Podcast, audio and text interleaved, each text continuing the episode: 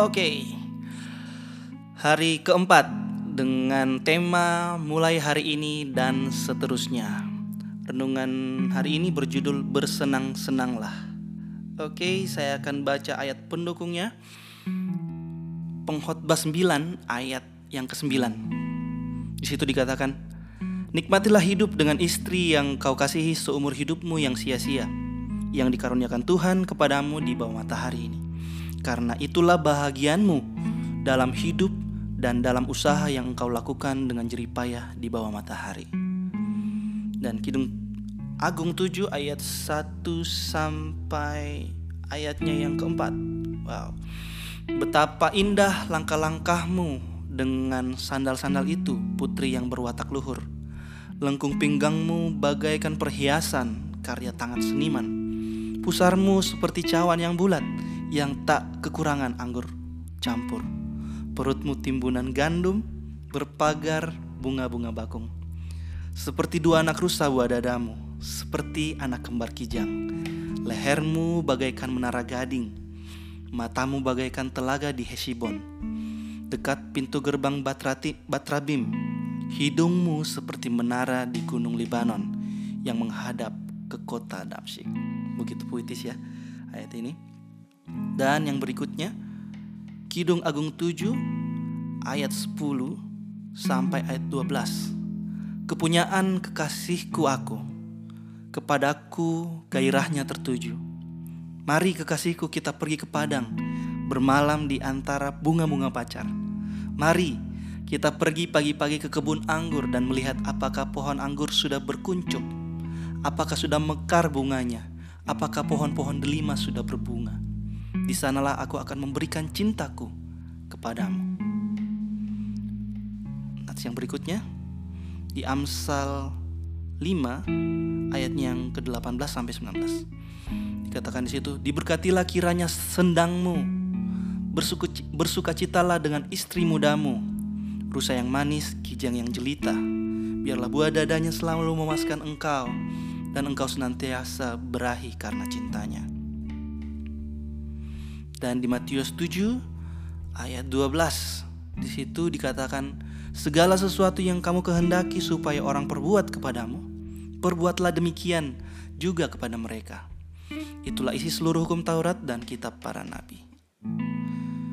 dan terakhir di Wahyu 2 ayat 5 dikatakan di situ sebab itu ingatlah betapa dalamnya engkau telah jatuh bertobatlah dan lakukanlah lagi apa yang semula engkau lakukan jika tidak demikian, aku akan datang kepadamu dan aku akan mengambil kaki dianmu dari tempatnya jikalau engkau tidak bertobat. Judul renungan hari keempat ini adalah bersenang-senanglah. Oke. Jeng jeng.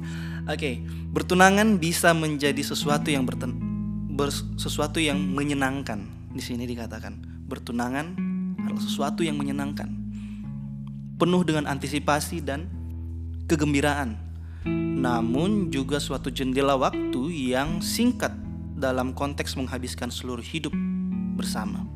Nah, bagaimana kita bisa membawa kesenangan ini pada masa pacaran, tunangan, dan honeymoon bulan madu dari tahun demi tahun pernikahan kita? Bagaimana kita bisa menikmati ketika menghadapi ketegangan finansial? Ataukah kita punya masalah dengan anak kita? Atau hanya perubahan musim yang umum terjadi dalam hidup kita? Bagaimana kita bisa menikmatinya? Apakah kita harus tetap mengejar pasangan kita bahkan setelah kita mendapatkan tanda kutip mendapatkan pasangan kita? Saya ulangi ini pertanyaan yang baik. Apakah kita harus tetap mengejar pasangan kita bahkan setelah kita mendapatkan mereka? Ya, jawabannya adalah pasti iya. Kita harus membuat kesenangan itu sebagai sebuah prioritas. Mungkin itu sesuatu kemewahan yang tidak bisa kita miliki, tapi kenyataannya itu adalah bagian yang penting dari pernikahan yang mampu bertahan. Saya ulangi, Mungkin sudah langka kita bersenang-senang dengan pasangan kita, tapi kenyataannya dalam firman Tuhan dikatakan bahwa itu adalah bagian yang penting dalam pernikahan yang mampu bertahan. Kesenangan, bersenang-senang adalah syaratnya. Dan kita bisa memilih untuk bersenang-senang dengan pasangan kita. Jadi untuk bersenang-senang dengan pasangan kita itu adalah suatu pilihan kita. Bagaimana bila pernikahan orang lain terlihat lebih menyenangkan dibanding dengan pernikahan kita? Ini sering sering kita lihat di terpampang di Instagram story atau ya story. Waduh, senang banget ya pasangan ini. Kok saya tidak seperti itu? Nah, hati-hati teman-teman kalau suka scrolling-scrolling dan melihat uh, dan membanding-bandingkan pernikahan teman-teman dengan pernikahan uh, orang lain. Nah, bagaimana kalau ada wanita di bank tertawa sama candaan yang kita buat? Bagaimana kalau ada pria di kantor kita yang selalu memiliki rencana akhir pekan yang lebih baik daripada suami kita. Bila rumput di tempat lain terlihat lebih hijau, ini kuncinya sebenarnya.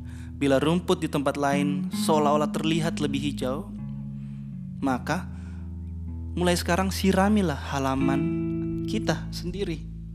Jangan nyebrang ke rumput tetangga. Mari teman-teman mulailah rencanakanlah keintiman dan hubungan dengan pasangan kita. Usahakan untuk kembali menjadi sahabat pasangan kita.